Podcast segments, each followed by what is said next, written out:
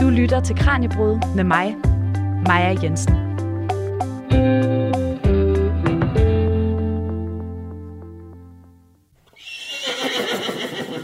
I september måned kunne man på DR's hjemmeside læse, at folk i Kronjylland stod i kø for at købe hestekød.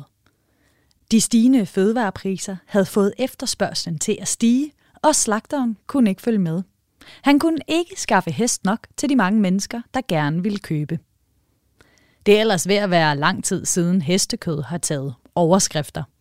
Og sidste gang, i år 2013, var det bestemt ikke, fordi hestekød blev mere og mere populært. Det var i forbindelse med hestekødsskandalen, hvor forbrugere, der troede, de købte rent oksekød, fik et produkt, der indeholdt en del hestekød. Men nu er der kommet andre boller på suppen. Hestekødboller, fristes man næsten til at sige. Men hvad er det egentlig, der påvirker vores mad- og spisevaner? Og skal vi rammes på pengepunkten, for at vi udvider vores kulinariske horisont? De spørgsmål forsøger jeg at finde svaret på i dag. Mit navn er Maja Jensen. Velkommen til Kraniebrud.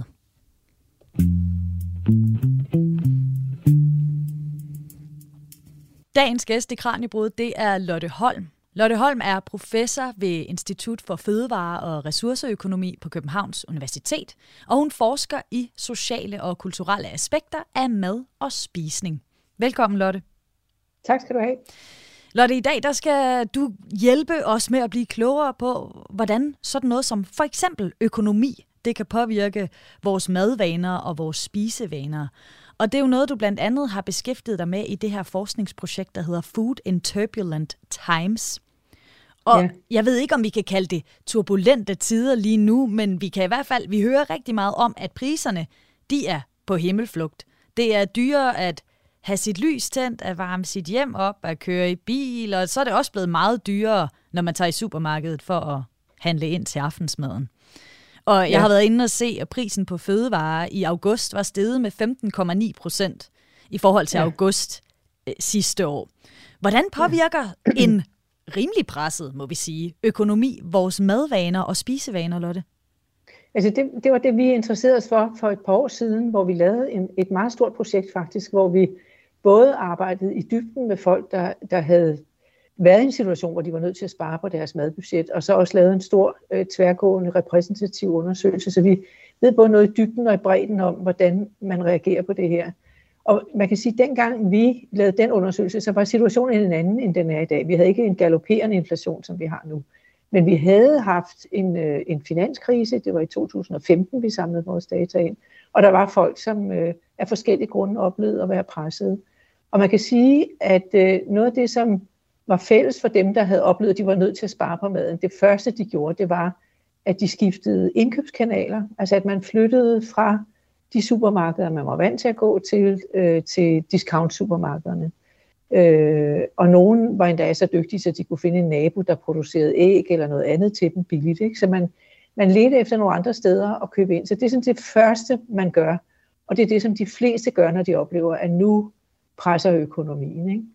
Det næste trin, man så kaster sig over, det er at begynde at strække maden, altså få den til at vare længere. Det kan man jo gøre ved at spæde den op, ikke? Man spæder farsen op med havregryn, og man serverer ekstra kartofler, og man sørger for at bruge alle resterne, og lade være med at smide mad ud, og så videre, ikke? Og det er der også rigtig mange, der kaster sig over.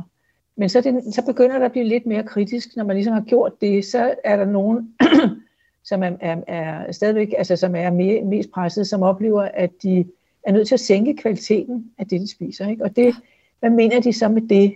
Altså, det kan for eksempel være at holde op med at drikke den gode kaffe, eller den acceptable kaffe. Det kan være noget med at gå over til de billigere udskæringer på kød, i stedet for, eller hakket kød, i stedet for at spise helt kød. Det kan også være ligesom at droppe alt det, der gør en salat lækker, altså blåbærne og fetaosten og alt det andet. Og der oplever man, at man spiser, kvaliteten af det, man spiser, bliver dårligere. Og der er også mange, der oplever, at de for eksempel holder op med at spise særlig varieret. Og det har at gøre med, at hvis du har en presset økonomi, så er det her med at smide mad ud, det er jo kritisk, det skal du undgå. Og så køber man ligesom det, man ved går an i familien. Det vil sige, at man eksperimenterer ikke, man serverer ikke noget nyt, man prøver ikke nye opskrifter. Man holder sig til det, man ved virker, og der, hvor man ved, man ikke har noget madspild. Ikke? Så det vil for eksempel sige, at mange holder op med at spise friske grøntsager, og spiser frosne grøntsager i stedet for, fordi der kan du bedre styre, at du ikke smider noget ud. Ja. Så på den måde, så oplever man, at man kommer til at spise mere kedeligt, og mere... Nogle oplever også, at de spiser mere usundt på den måde. Ja, for det var det, jeg skulle til at spørge om. Altså, du siger, at man kan lave nogle substitutter, man kan spise frosne grøntsager i stedet for, og det hele bliver måske sådan lidt mere den samme konsistens, og man køber stort ind, så man spiser måske det samme hele ugen. Men kan man også se noget om det påvirker sundheden af maden? Altså, vi kan se, at... nu vil jeg lige sige, det der med at spise frosne grøntsager, det tror jeg ikke er noget overhovedet sundhedsmæssigt. Nej, det var også bare... Ja, men jeg tror, altså det vi kan se, det er, at blandt dem, som er mest presset på økonomien, der er der mange flere, der spiser usundt, end der er blandt dem, som altså, har mad nok og kan købe den mad, de gerne vil have. Ikke? Så der er noget med 3 gange så mange, der spiser usundt, som blandt dem, der har penge nok. Ikke? Og hvordan har I... Undskyld. Ja, men det er den ene måde. Altså det er det ene, vi kan se. Det andet, vi kan se, det er, at det her med ligesom at være almindeligt tilfreds med sin tilværelse, der påvirker det her helt ganske voldsomt. Altså der er det nærmest en faktor 10, hvis vi går mellem dem, der har mad nok og penge til at købe den mad, de vil have, og så dem, der virkelig må skrabe bunden, ikke? Altså som virkelig har en meget stram økonomi. Der er det, altså hvor de første, der er der 44%, som siger, jamen jeg er meget tilfreds med mit liv. Og det er der kun 4%, der siger de andre. Så der er en kæmpe forskel der. Så det påvirker, altså det har noget at gøre med en meget lav livskvalitet. Ja, og når I har undersøgt det her, nu jeg tænker for eksempel på det her med sundhed, hvilke faktorer er det, der spiller ind her? Er det for eksempel, at man ikke har råd til at købe lige så mange grøntsager, som man normalt gør, eller spiser meget mindre varieret, spiser for eksempel rigtig meget pasta, eller hvad det kunne være? Ja, altså den måde, man måler det på, det er, at man spørger til nogle nøglefødevarer, og ud fra dem kan man lave et indeks, hvor man så kan gruppere folk efter, om de spiser sundt, middel eller usundt. Og det er sådan et indeks, man bruger i masser af befolkningsundersøgelser i Danmark, og det har vi også brugt. Så det er ligesom mere et samlet billede. Man får ligesom en kategorisering af folk, er det her sundt eller usundt. Så jeg kan ikke rigtig pege på præcis, hvad det er, men det har sandsynligvis noget at gøre med det, som folk oplever som at de sænker kvaliteten af deres fødevarer. I hvert fald kan vi se, at det at gøre det, der begynder der at gå lidt ud over den sundhed, man får. Ikke? Så det må være noget med, at man måske indsnæver feltet for, hvad man spiser. Ikke? Ja, men ikke alene kan det så påvirke, hvor varieret vi spiser, måske hvor sundt vi spiser, og hvilke varer vi spiser, men det kan også påvirke vores generelle tilfredshed med vores liv. Ja. Hvorfor kan mad have så stor en indflydelse på vores livskvalitet? Jamen, mad betyder utrolig meget for vores livskvalitet. Altså, mad er jo helt grundlæggende jo fuldstændig fysiologisk forbundet med, at vi ikke er sultne. Altså, at du har mad nok, at du har det så godt i din krop, at du er mæt, og ikke går rundt og er sulten. Noget andet er, at det er jo en nydelse at spise. Ikke? Altså, det er en af de store sanselige nydelser, som sådan er socialt åben, kan man sige, i vores samfund. Ikke? Det er noget, vi gør, og vi kan gøre det sammen med andre. Så det er også forbundet med vores sociale fællesskaber. Altså, det er jo meget det, vi gør, når vi er sammen med venner og familie, det er, at vi spiser. Altså, så det er fuldstændig integreret i vores sociale liv. Der er lavet undersøgelser, når man sådan undersøger, hvordan folk har det i løbet af et døgn. Ikke? Der er folk, der sådan, forsker i, hvor glad eller tilfreds er du nu, og så spørger de sådan på tilfældige tidspunkter i løbet af døgn, og så kan de sådan tegne et kort over, hvordan fordeler glæden og fornøjelsen sig i løbet af døgnet. Og der kan man se, at den kurve, der kommer frem, den er blevet sammenlignet med Golden Gate Bridge i USA, fordi der er 3 højdepunkter, og det er måltiderne, ikke? Det er morgen, middag og aften. Så når folk spiser, så er de simpelthen gladere, end de er på mange andre tidspunkter i løbet af dagen. Så det er en glæde og en fornøjelse for langt de fleste mennesker at spise. Så derfor har det på den, altså sådan helt umiddelbart med livskvalitet at gøre, men det har jo også med livskvalitet at gøre, fordi det er jo også forbundet med at være et ordentligt menneske, og have en specifik identitet, ligesom spise som den slags menneske, man gerne vil være. Det har rigtig meget med omsorg at gøre, ikke? Det har også meget at gøre med, kan man gøre noget godt for sin familie, kan man gøre noget godt for sine børn, kan man lave dejlige måltider, som alle er glade for osv. Så det, jeg tror slet ikke, det kan overvurderes, hvor meget det betyder for vores livskvalitet, hvordan vi spiser. Nej. Og hvad vi spiser. Nej, og som du siger, det er jo også det er jo virkelig en stor social ting, det her med måltidet og spise sammen. Jeg ved ikke, om det er noget, I har undersøgt i Food in Turbulent Times, men kunne man også forestille sig, at det ikke at have lige så mange midler til at købe den mad, man egentlig godt vil have, også påvirker, at man for eksempel måske for det første ikke samles lige så meget maden, og i hvert fald ikke inviterer folk udefra ind og spiser med?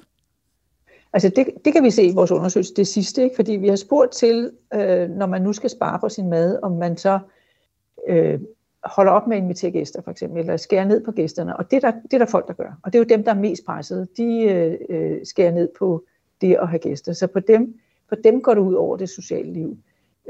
Det gør det måske ikke nødvendigvis for alle, men altså det er klart, at hvis du er tilpas presset økonomisk, så kan det være svært at have gæster, eller bare det at have børnenes venner til at blive og spise, kan være et problem, ikke? Har du råd til det? Hvordan får du dem lempet ud af døren, uden ligesom at signalere, at de er uvelkomne osv.? Så det rejser da en masse bøvl. Og uro for folk, ikke at have råd til det. Ja. Og det her med at få maden til at strække længere og prøve at spare, det er noget, vi kender, når vi også ser tilbage i historien. Og det har min kollega Kasper Friis talt med madhistoriker Bettina Buhl om. Hun er fra Det Grønne Museum. Og hun fortæller, at ja, vi kan se, at kriser har påvirket vores madvaner tilbage i tiden. Og vi kan faktisk lære utrolig meget af det. Den tid, hvor vi er i nu, er lige præcis en meget, meget lille parentes i vores Danmarks historie eller vores madhistorie. Altså, at frikadellefadet kan gå ubegrænset rundt til alle deltagere, og man kan spise lige så meget, man har lyst til, indtil at det er mætheden, der gør, at man stopper, eller måske, at man har noget omkring noget taljemål, man gerne vil overholde. Ikke? Men ellers så er det en parentes, fordi altså, i den længste del af vores Danmarks historie, den handler om nøjsomhed. Den handler om, at frikadellefadet blev budt én gang, og det var ikke dagligt, at man fik kød. Far han fik måske 2 frikadeller, men altså børnene de måtte nøjes med en, ikke? Den der ugentlige grødedag, ugentlige fiskedag var så udbredt førhen, og det kan faktisk den næste generation af jeres lyttere måske også huske, at det var så udbredt, så slagterne de holdt simpelthen lukket, ikke? Altså, det er en nyere ting, og den kom med velstandsstigningen i 60'erne og udviklede sig voldsomt, både i takt med, at vi blev et svineland, kan man sige, og at vi udviklede rigtig mange slagterier, eller i hvert fald mange gode og dygtige, effektive slagterier, og at vi jo faktisk også udviklede en reklamekampagne, som blev lanceret i 57, som hed Kris på gaflen, som jo havde det erklærede formål at få danskerne til at spise mere flæsk.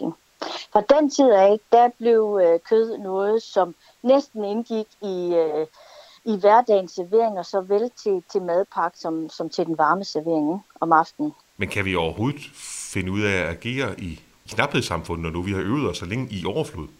Jamen det er jo lige præcis det, at det er jo faktisk nogle generationer siden, så vi er jo faktisk nogle danskere, som har været vant til fra barnsben, at der har været kød nok. Det var bare et spørgsmål om at vælge, om det den ene dag skulle være oksekød, og den anden dag skulle være svinekød, og så lidt kylling osv. osv. Altså industrien har jo hjulpet til også og gjort det nemt. Altså, da kvinderne tog ud på arbejdsmarkedet, der fulgte slagterierne jo sådan set med på den måde, at de simpelthen udviklede nogle udskæringer, der gjorde, at det blev nemmere at lave mad, altså hurtigere at lave mad. Det var de hurtige pandestegninger.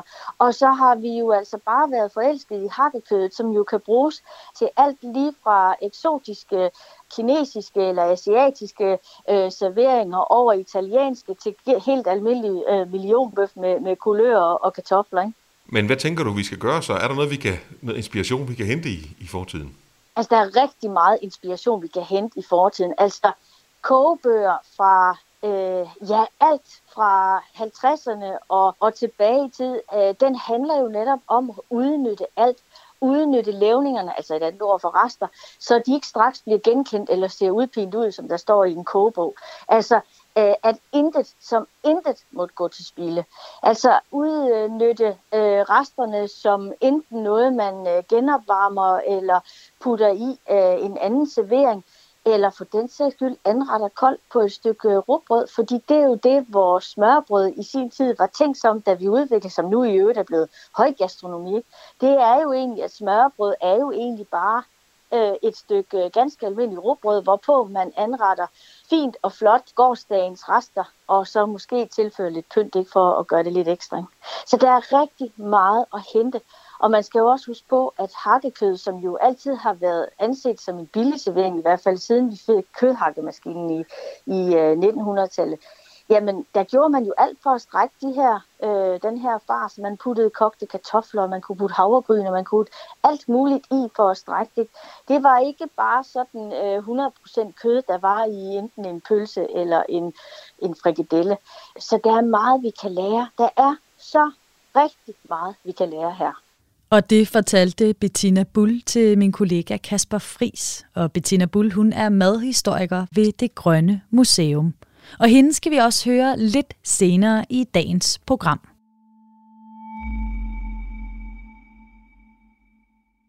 Når der er lavvande i kassen, så påvirker det altså vores indkøb, madlavning og spisning. Og det er også kommet til udtryk dette efterår, for eksempel i efterspørgslen efter noget helt bestemt i slagterdisken.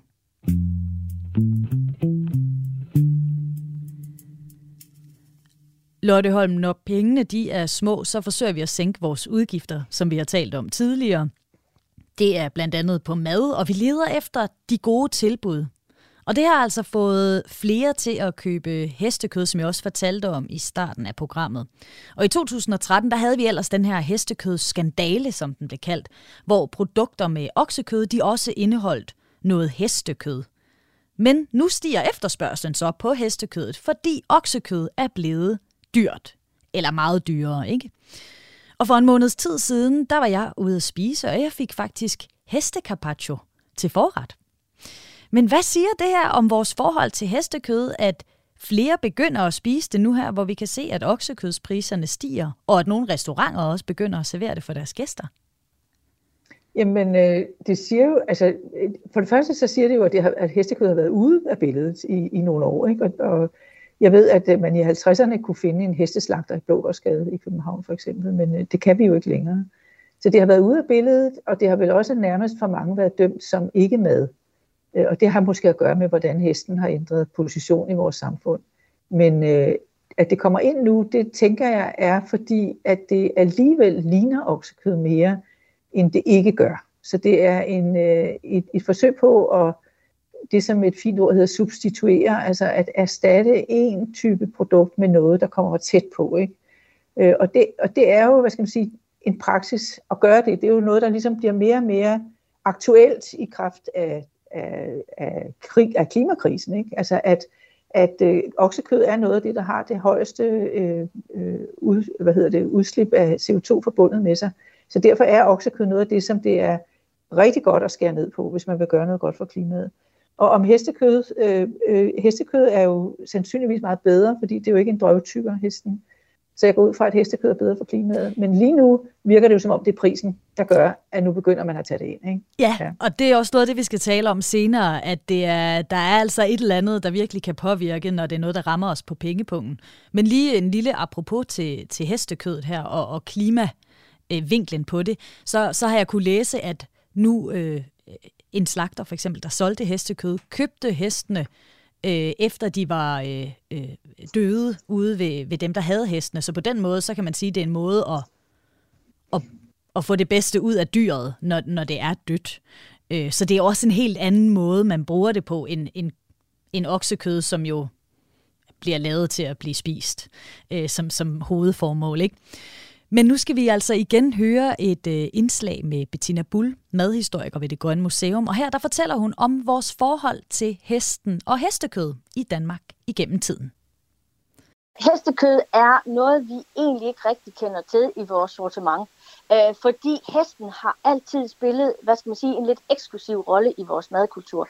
Man havde ikke sådan voldsomt mange heste i gamle dage. Man havde en eller to, og man brugte dem som trækkraft. Og desuden så var det et, hvad skal man sige, et fint statussymbol og et husdyr, som man havde, hvad skal man sige, et følelsesmæssigt forhold til, et nært forhold til. Og det gør jo bare, at hestekød sådan egentlig aldrig rigtig har været noget, vi har indtaget i større mængder, fordi vi simpelthen ikke har haft kød til rådighed, andet end ved nødslagtninger. Og der har man selvfølgelig spist hestekød i det regi. Men altså, i og med, at vi i dansk landbrug mister hesten som trækkraft, da vi bliver mekaniseret, det sker jo i løbet af 1900-tallet, så har vi endnu færre heste at gøre med i forhold til kødforsyninger. Så hestekød, det er altså ikke noget, der har indgået i sortimentet. Og så hestekød har også det ry og rygte, og det kan jeg også se i kogebøgerne, at det er meget sødt kød. Og det passer bare ikke til vores smagsløg i Danmark. Og det passer for alt i verden ikke til de krydderier, som vi har haft naturligt til rådighed i Danmark. For man skal huske på, at den der krydderihylde med de støbte krydderier, hvor der både har været det ene og andet eksotiske krydderi, man har kunne tage ned fra hylden og putte sin gryde, det er altså et meget, meget nyt fænomen. Krydderier, det var forbeholdt eliten i gamle dage. Så de krydderier, vi har haft til rådighed, det har været dem, vi har kunne dyrke i haverne, timian og persille og den slags ting. Og det kan ikke døve smagen af det søde kød. Og der kan man sige, der har man så et lille parallel til kaninen, som har været meget mere, kaninen har jo været meget mere udbredt, fordi den er en nøjsom lille fætter, og som de fleste kunne holde i deres haver. Men havde lidt det samme problem, og det er jo også derfor, at den ikke bliver udbredt med, og som er mere sådan en fransk specialitet, fordi de jo det sydlige Europa har de her eksotiske krydderier naturligt i deres husholdninger, end vi har. Så derfor så har hestekød ikke rigtig været noget, som vi har indtaget, både fordi det ikke har været, der har været forsyninger nok, men jo altså også fordi det ikke rigtig har faldet i vores smag. Og så er det det følelsesmæssige aspekt, at vi som udgangspunkt ikke spiser de husdyr, som vi har et særligt kærligt forhold til. Altså hunden står heller ikke lige for til fars. Så der har vi altså også noget der, at vi vil egentlig hellere have lidt grød og lidt søbe, end at vi indtager vores kære husdyr. Men det havde heller ikke en lille opblomstring omkring 2. verdenskrig, hvor der jo også var knaphed, og der var hesten som brugsdyr måske lidt på vej ud. Hesten som ingrediens, såvel kød som fedt, får en kort opblomstning under krigen. Og det kan vi jo også se, at man forsøger i tidsskrifter under krigen at tale det op. Altså at det er en forholdsvis billig kødtype, og for alt i verden også fedt. Fordi det skal man jo så også huske på, at det der med fedtstof og sådan noget, det spillede jo også en rolle, smør og margarine og den slags ting. Og der kan man se, at hestefedt, det var altså noget, man forsøgte at tale op. Og der er jo altså også stadigvæk tradition for, at man ved juletid koger sine klejner i hestefedt. Og det er jo altså et god gammelt levn herfra. Men altså, det var ikke noget, der slog voldsomt igennem. Og jeg tænker også, og det her det står jo så lidt for egen regning, men jeg kan se både af erindringsmateriale, men også når jeg har interviewet den ældste generation, som kan huske tiden omkring 2. verdenskrig, at når der blev serveret kaninsteg, eller der blev serveret hestekød, så var det altså ikke noget, mor hun lige stod og fortalte højt og flot om. Ofte blev den lille kanin maskeret som en grydestegte kylling osv. Så det skal man så også tænke på, at der var signalværdi i det, og det er der jo stadigvæk i det, vi serverer og indtager. Og det var igen Bettina Buhl, medhistoriker ved Det Grønne Museum.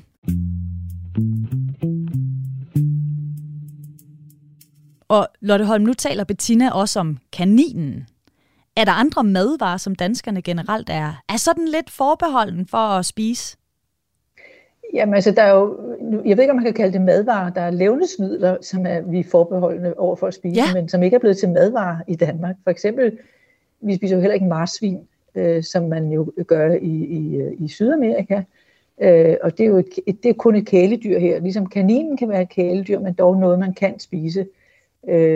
Men det er jo en diskussion, som bliver ført på forskellige planer, ikke? Der er jo nogen, der er bekymret for, om vi kan få protein nok i fremtiden, og derfor leder efter andre proteinkilder end kød. Og en af de ting, man har, eller en kød fra svin og okser osv., Og det, man har blandt andet talt om, det er jo insekter. Altså, fordi det er jo fantastisk god protein, man kan få fra insekter. Og det er jo noget, man spiser i andre dele af verden, men som overhovedet ikke figurerer som fødevare eller mad i Danmark. Og det har der så været, altså der har været sådan nogle tilløb til at lave snackprodukter, som var lavet af insekter, og det tror jeg også, at der er en del øldrikkende unge mænd, som synes har været sjovt at eksperimentere med.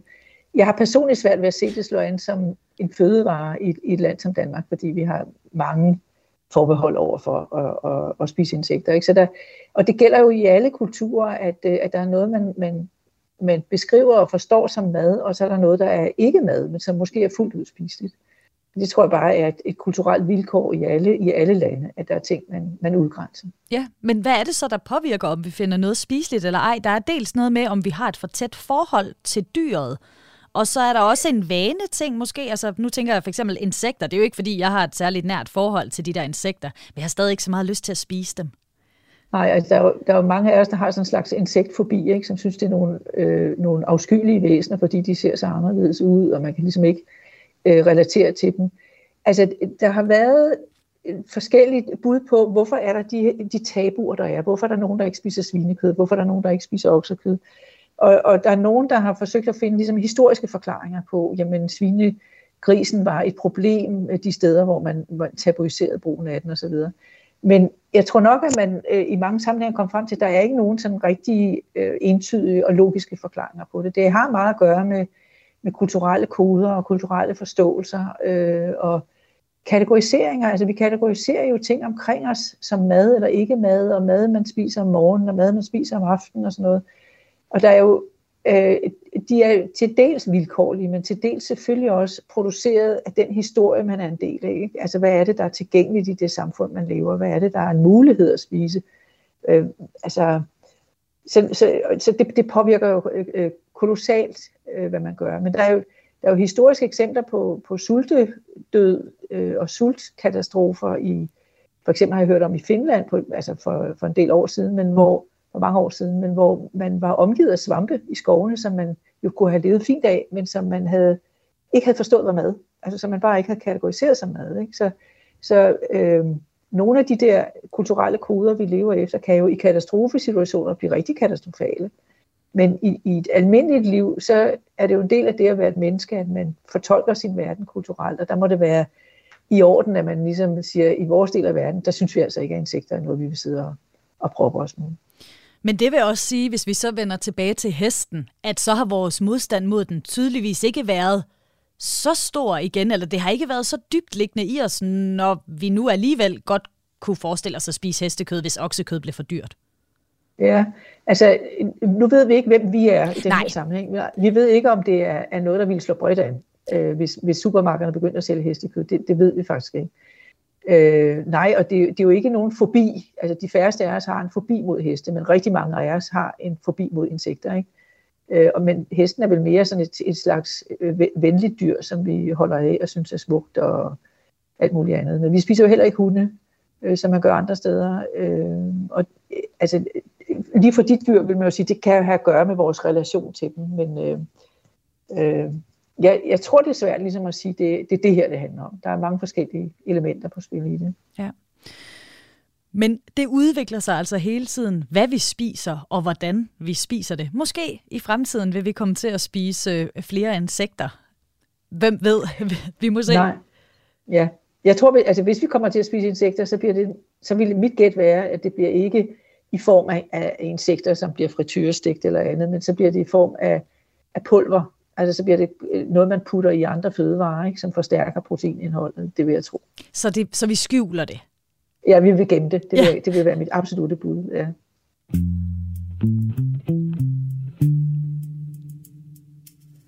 Du lytter til Kraniebrud på Radio 4. I dag der ser vi nærmere på prisstigningerne på fødevarer og hvordan de påvirker vores mad- og spisevaner. Min gæst i dag det er professor Lotte Holm, som forsker i sociale og kulturelle aspekter af mad og spisning. Og Lotte, nu har vi talt om det et par gange, det her med hvordan vores spisevaner de ændrer sig Nogle mennesker begynder at spise hest. Vi har haft en periode, hvor vi prøvede at satse på, at vi skulle spise snackbarer med insekter i osv. Men er det generelt nemt at ændre vores spisevaner, eller for eksempel introducere en ny fødevare på markedet til danskerne? Altså, det der med at ændre vores madvaner er komplekst på den måde, at vores madvaner hele tiden ændrer sig. Altså, de ændrer sig jo historisk, og der er jo sket nogle store skred i vores spisevaner, hvis du bare går 50 år tilbage og så frem til nu, hvor noget af det, som virkelig er afgørende for de her skred, det handler jo netop om priser og økonomi. Mm. Altså når vi har fordoblet nærmest vores kødforbrug siden 2. verdenskrig, så er det jo fordi, det er blevet billigere. Det er blevet relativt billigere at spise kød. Så det er en ting, altså at hvis man ligesom ser på det samlede billede, så sker der hele tiden forskydninger og forandringer. Og de præges meget af økonomi, men de præges selvfølgelig også meget af, hvad skal man sige, den kulturelle indpakning, der er omkring vores mad. Det vil sige, hvordan vi forstår betydningen af det, vi spiser. Hvor man kan sige, at hvis du tager sådan noget som grøntsager, så var det i 50'erne og 60'erne fuldt legitimt for mange mænd at sige, at de ikke var kaniner, og de ikke ville spise grøntsager.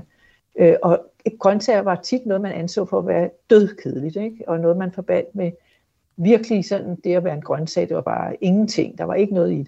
Det er jo fuldstændig forandret kulturelt i vores dage, ikke? Nu er grøntsager højstatus, eller ikke højstatus, men det er i hvert fald noget, der er vigtigt. Hvis du spørger en dansker om, hvad der er vigtigt at spise ved et hvert måltid, så vil de sige grøntsager, ikke? Så, og der er masser af gastronomi, som har hævet grøntsagerne op til, jeg ved ikke hvad, en helt anden niveau, ikke? Så det er sådan et eksempel på en kulturel forandring, som også kan aflæses i, hvor mange grøntsager vi spiser. Vi spiser faktisk flere grøntsager, blandt andet på grund af den her udvikling. Og det samme er sket på brødfeltet, ikke? Altså at i 60'erne og de tidlige 70'erne, der var brødforbruget faldende, og der var, altså hvis du købte et franskbrød hos en bager, så var det gennemgående ret kedeligt, ikke? Altså det var én ting, det var birkes med almindelig hvidt brød. Og så i 70'erne og 80'erne, der har bagerbranchen altså ekspanderet kolossalt, blandt andet ved at lave en enorm produktudvikling, ikke? Så de har lavet mange flere og mange mere spændende brød, og også meget dyre brød. Men det går dem rigtig godt, ikke? Altså, det er noget, der virkelig har bredt sig. Så det er sådan et samspil mellem, hvad skal man sige, kulturel betydning og forståelser, men så også, hvad gør fødevarebranchen? Hvad er det, de finder på, og hvad er det, de lægger frem? Og hvordan passer det ind i det liv, vi lever, og hvad det er, vi interesserer os for? Så man kan, altså, jeg tror, altså, der er selvfølgelig masser af virksomheder, som har prøvet at lancere nye produkter, hvor det er gået galt, men der sker jo også ting, der slår an.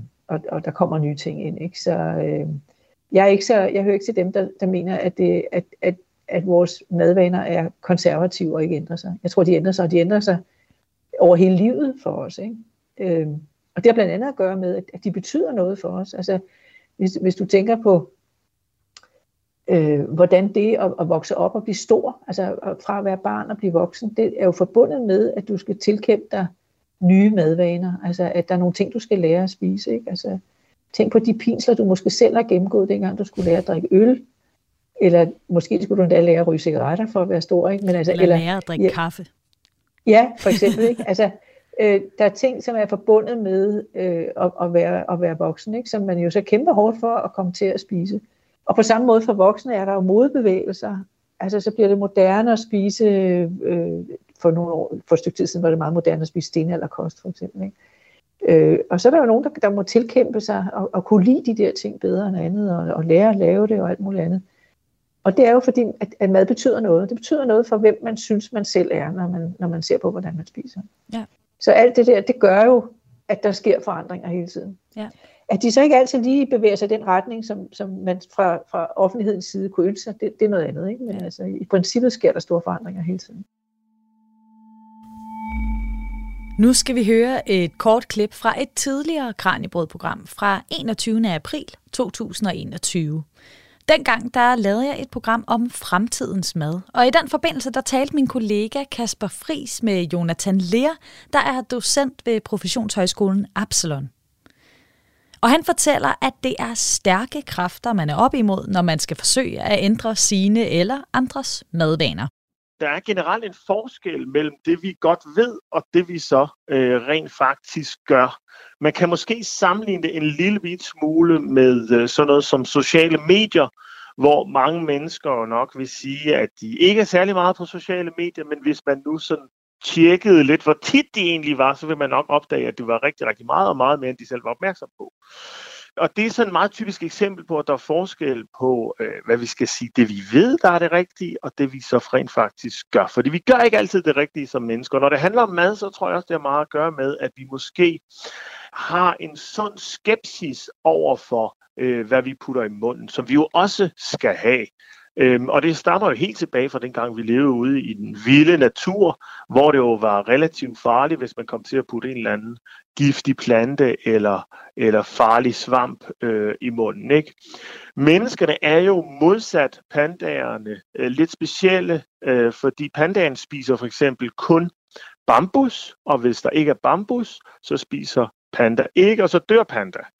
Og så er der jo mange dyr, der har det med, at de bestemte fødevaretyper, de kun lever af. Pandaen er ekstrem, men mennesket er jo helt anderledes omnivor, altså altædende. Så vi kan i princippet spise næsten alt. Der er jo selvfølgelig nogle ting, der er giftige for os og usunde og så videre, ikke? Men vi kan sådan set spise mange forskellige ting, og det er jo rigtig, rigtig smart, hvis man skal være sådan god til at tilpasse sig nye kontekster, altså leve i et nyt område, eller hvad det nu kan være, ikke? Men så tror jeg så også, at mennesker har en evne til på en eller anden måde, og så når man har fundet ud af noget, der er godt, så holder man en lille smule fast i det, fordi man har fundet ud af, at det kan man godt leve af. Samtidig så er der jo også det, at mad og kultur, så det mad, som vi er vokset op med, det afspejler også en identitet, nogle tilhørsforhold til for eksempel nationalkultur, men også til en familiekultur, eller til et særligt område, man måske har boet i. Så derfor så er mad jo også meget mere fornuftig, jo følelser, det er identitet, det er opdragelse, baggrund, og fortæller jo også, hvem vi i virkeligheden er. Men det lykkes jo alligevel en gang imellem at få ændret vores madvaner. Altså, i dag spiser vi da noget mere falafel og chili con carne, end det gjorde for 100 år siden. Og det er fuldstændig korrekt. Der er nogle ting, der altid bliver accepteret og taget ind. Og et andet eksempel kunne fx være pasta, som jo mine forældre jo slet ikke kendte, da de var børn, men som jo nu er blevet helt almindelig og gængs fødevarer i de fleste danske hjem, og måske endda har skubbet den traditionelle kartoffel lidt af banen til sådan en kulhydratskilde. Men der er der nok det særlige ved pastaen, at det er en meget, meget nem fødevare tilberedt, som rigtig mange mennesker kan lide. Der er jo mange nye fødevarer, som man måske har en lille bit smule skepsis på. Det kan også være, at de kræver noget nyt af en. Man skal sætte sig ind i en ny form for tilberedelse eller gøre et eller andet. Og det kan godt være svært også at ændre de der sådan rent praktiske rutiner omkring, hvad det er, vi skal spise, og hvorfor og hvordan man lige gør det. Og det var altså Jonathan Leer, docent ved Professionshøjskolen Absalon. Det vi talte om før, Lotte, det var jo også noget af det her med, hvordan den økonomiske knaphed, den kan ændre vores madvaner, og du fortalte, at jeres forskning viste, at folk de prøver ligesom at strække maden længere tid, ved for eksempel at blande lidt havregryn i farsen. Og jeg har fundet en undersøgelse, som Epinion lavede for Folkekirkens Nødhjælp i august og september måned i år. Og i den undersøgelse, der kan man se, at 34% af de adspurgte, de har svaret, at de smider mindre mad ud på grund af de stigende fødevarepriser, og 42% de svarer, at de er blevet bedre til at lave mad af de råvarer, de har. Ja.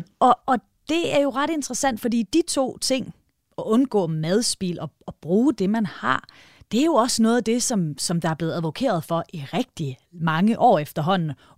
Vi vil gerne bekæmpe madspil, også som en del af klimakrisen. Men det, og så er det, jeg begynder at tænke, Lotte, skal det gå ud over vores pengepunkt, for at vi sådan for alvor ændrer madvaner? Og nu er det jo ikke, hvilke madvarer, vi spiser, men for eksempel, hvordan vi behandler maden. Ja, altså, det er jo et enormt stærkt virkemiddel, at noget bliver meget dyrt. Altså, det må man jo sige. Altså, det er en situation som lige nu, hvor man så bliver presset økonomisk på mange fronter, ikke? Altså, man både har problemer med energi og elektricitet og benzin og you name it, så er det klart, at man er ekstremt følsom for at kunne spare der, hvor det kan lade sig gøre. Og madfeltet er jo et sted, hvor du kan spare. Din husleje ligger nogenlunde stabilt. Der er grænser for, hvor koldt du kan have det derhjemme, ikke? Og hvor meget du vil sidde i mørke. Men maden kan du spare på, ikke? Så derfor så tror jeg lige nu, at folk reagerer meget voldsomt på prisstigninger. Og jeg kunne se nogle tal for, at oksekødsforbruget var faldet med 25% inden for de sidste måneder. Det er jo en meget, meget voldsom nedgang. Og den vil jeg tro er helt snævert forbundet med, at folk er i panik økonomisk. Ikke? Ja. Og at det tror jeg ikke det er ikke nødvendigvis udtryk for en langsigtet ændring, men det er i hvert fald noget, der er lige nu. Og som, så længe det her økonomiske pres er der, så det er jo noget, man kan gøre relativt enkelt. Begynde at spise hestekød, eller spise kylling, eller spise gris, eller spise noget andet end kød. Ikke? Så det er en meget voldsom og stærk påvirkning. Men man skal heller ikke undervurdere de her kulturelle strømninger, altså det her med, at mad bliver i tale sat i forbindelse med forskellige emner. Altså i mange år har vi jo talt fra myndigheders side og fra andre aktørers side, har man talt meget om mad i forhold til sundhed. Og i dag er det fuldstændig indlejret i de fleste mennesker. Altså vi kan næsten ikke interviewe en person og spørge, hvad spiste du i går, uden at de begynder at snakke om sundhed. Altså det er fuldstændig en del af det, man ved, der er helt vigtigt i forhold til, hvordan jeg spiser. Og klimaet og miljøet er jo ved at bevæge sig ind på den dagsorden, og ved at blive noget, som rigtig mange mennesker på samme måde har på ryggraden, ikke? Med, jeg skal gøre noget. Så noget af det nedgang, man har set i oksekødforbruget, det kom jo også før de her prisstigninger. Der har der været en svag, i hvert fald stabilisering og lidt nedgang. Og det kunne man måske tilskrive den her øgede klimabevidsthed. I hvert fald kan vi se, vi lavede en stor nordisk undersøgelse i 2012, hvor vi spurgte folk om, hvad de ville gøre for at komme til at spise mere bæredygtigt. Og der var mange, der gerne ville gøre alt muligt. De ville gerne spise lokal mad, som de mente var mere bæredygtigt. De ville gerne spare på emballage osv. osv. Men i Danmark var der over 60%, som sagde, at de ville under ingen omstændigheder skære ned på kødforbruget. Og det har jo ændret sig, fordi nu er der store flertal, som siger i undersøgelser, at de vil skære ned på kødet. Hvor meget de så gør det ved vi ikke endnu. Men det er jo et kulturelt skred. Og det er altså noget, der kan afsætte sig i ændrede forbrugsvaner. Men det går meget hurtigere, hvis det samtidig bliver dyrere, det er klart. Ja, så det vil sige, at nu brugte du sundhed som eksempel. Det er noget, vi har hørt oppefra i rigtig lang tid. Og i starten er der en eller anden normativitet omkring det. Vi vil godt spise sundere. Og lige pludselig, så bliver det så indlejret i os, at vi rent faktisk også spiser flere grøntsager, for eksempel. Så man kunne tro, man kunne have en idé om i hvert fald, at det kunne være det samme, der kom til at ske med klimaet, at hvis vi hører det nok ovenfra, så kommer der en normativitet om, at jamen, vi vil gerne spise mindre kød, og så på sigt, men det er måske på den lange bane, vil vi også kunne se et fald. Ja, altså, eller også kan det gå hurtigt. Altså lige nu lærer folk jo at skære ned på oksekød på grund af priserne. Ikke? Der sker jo også det, at det ikke bare er oppefra, vi får de her budskaber. Vi får dem jo også blandt vores venner og bekendte. Ikke? Altså det er jo noget, man snakker om. Det er jo noget, mange mennesker diskuterer med hinanden. Og man inspirerer jo hinanden i netværkene. Ikke? Altså familie og venner serverer noget, hvor man tænker, nå ja, det kunne man også gøre. Eller man smager noget hos de andre, eller... Der er kantiner, der begynder at servere mere grøn mad, end de har gjort tidligere. Ikke? Så på den måde, og det tror jeg er meget vigtigt, hvis man skal forestille sig sådan en forandring her, det er, at der er mange aktører, mange forskellige niveauer, at det her begynder at slå an. Og det er jo det, der sker nu med klimadebatten, at den bliver en slags overfortælling i samfundet, som vi alle sammen forholder os til. Ikke? Og der er daglige nyheder om, hvordan går det nu med det. Ikke? Så selvom man kunne ønske, at det gik meget hurtigere, så er jeg slet ikke i tvivl om, at der er et skred på vej. Ja. Hvor stort det bliver, hvor hurtigt det går, det ved jeg ikke. Og jeg er ret sikker på, at det kan nok ikke klare sig uden politisk hjælp. Altså det tror jeg. Men der er noget. Der er måske også en voksende bevidsthed, som gør i befolkningen, at man vil være velvilligt indstillet over for indgreb. Altså det er jo noget andet, at en regering kan jo ikke bare vedtage love, som befolkningen er meget imod. Altså der er nødt til at være en modtagelighed for, at man synes, det er i orden, for eksempel at oksekød bliver dyrere. Og det er der jo mange, der synes. Men alligevel er man bange for det politisk, ikke? Eller der er mange politikere, der er rigtig bange for at røre ved det her. Og der tror jeg, at den her kulturelle diskussion, som kører i medier, og som vi kører med hinanden, den er enormt vigtig for at gøde jorden for, at vi kan få mere radikale indgreb. Ja, så der er altså klimabekymring. Det kan også rykke ved vores madvaner, og der er både noget oppefra, noget fra vores venner. Jeg tænker også sådan noget som alle de her måltidskasser, vi efterhånden kan få. Nu, der kan man jo vælge vegetariske versioner. Er der ikke også noget ved det her med, at man simpelthen også bare skal vide, hvad søren kan man dog lave, hvis man laver mad uden kød? Jo, helt sikkert. Altså, der er brug for inspiration, og der er måltidskasserne for dem, der har råd til dem, så det er jo en rigtig god måde at lære at lave vegetarmad, fordi du får opskriften, og du får remedierne, og du bliver sådan trænet op til at kunne gøre det, og du bliver præsenteret for retter, du ikke kendte. Så det er jo en smadret god måde, ikke? Så man kunne sige, supermarkederne måske også kunne samle op på og gøre noget, der lignede, som så kunne ramme lidt bredere ud, ikke? Men vi savner jo og må have inspiration, ikke? Og der tænker jeg også, at medier og kampagnefolk og offentlige myndigheder kunne gøre mere, ikke? Altså, hvorfor har vi ikke et tv-program med konkurrence om grønne madretter, for eksempel, ikke? Altså, det, og hvordan man laver dem. Det ville være ret oplagt, ikke? Så der kan gøres meget mere i den retning, og jeg tror heller ikke, man skal ikke undervurdere, at det faktisk kan gøre noget. Der har været sådan en del år, har der været sådan en tøven over for de store kampagner, fordi man i gamle dage troede, at hvis man bare fortalte folk, hvad de skulle gøre, så ville de også gøre det, ikke? Og så fandt man ud af, at så enkelt var det altså ikke. Og så har der ligesom været sådan nogle år, hvor man tænkte, at man skal slet ikke lave kampagner. Men det tror jeg også er helt forkert. Jeg tror faktisk, at hvis man laver kampagner, som taler om noget, som er enkelt, og som også taler noget til, hvad folk kan gøre, så tror jeg faktisk, det kan have en stor effekt. Så det vil jeg egentlig også håbe, der var nogen, der begyndte at gøre i langt højere grad, end vi ser nu. Så det handler faktisk om det praktiske. Det er en praktisk udfordring, vi står for. Vi ved godt, at vi bør spise mere bæredygtigt generelt, mindre madspild, mindre oksekød osv. Men det er, hvordan vi får det gjort i hverdagen, der er udfordringen. Ja, og hvordan vi får det gjort samfundsmæssigt, ikke? Fordi det er jo ikke... Altså, det er jo... Hele Europa er jo optaget af at skulle lave en grøn omstilling, og skulle lave en grøn fødevaresektor. Det er højt på EU's politikker. Og jeg har været med til at lave sådan en rapport til netop EU-kommissionen om, jamen hvad ved vi om, hvordan man kan omstille sådan nogle fødevaresystemer, som vi har i alle lande, til mere grønt. Og der må vi sige, jamen det er der faktisk ingen opskrift på. Der er ikke nogen, som kan sige, det er lige det her, man skal gøre. Så det der er... Alt tyder på, det er jo, at det er noget, der involverer komplekse samvirkning af mange forskellige aktører og på mange niveauer, ikke? Du er både nødt til at arbejde på europæisk plan, på national plan, måske på byplan, på institutionsplan, altså på hver enkelt skole eller plejehjem eller whatever. Så det er noget, der kræver en mobilisering af mange forskellige aktører. Og det er opgaven, altså det er simpelthen den opgave, EU-kommissionen står overfor, ikke? Og som altså vi alle sammen er nødt til at deltage i, og som bare er helt nødvendig og vigtig. Og det betyder jo også, at det er jo ikke nødvendigvis nogen dans på roser, vel? Altså der er jo nogen, der vil komme i klemme med det her, ikke? Der er jo et landbrug, som er indstillet på en bestemt måde at producere på, som skal lægges om. Eller det er jo omdiskuteret i Danmark, om det skal lægges om eller ej, ikke? Jeg vil tro, at man er nødt til at lægge det om, globalt i hvert fald, og at det bør vi også tage vores del af, ikke? Så der er diskussioner på mange planer, og det vil sige, det er ikke bare os som forbrugere, der skal finde ud af at gøre noget andet. Det er også nødt til at være et landbrug og en fødevareindustri, som bliver hjulpet til at kunne tilpasse sin produktion til det, der er brug for, ikke? Ja. Så, ja.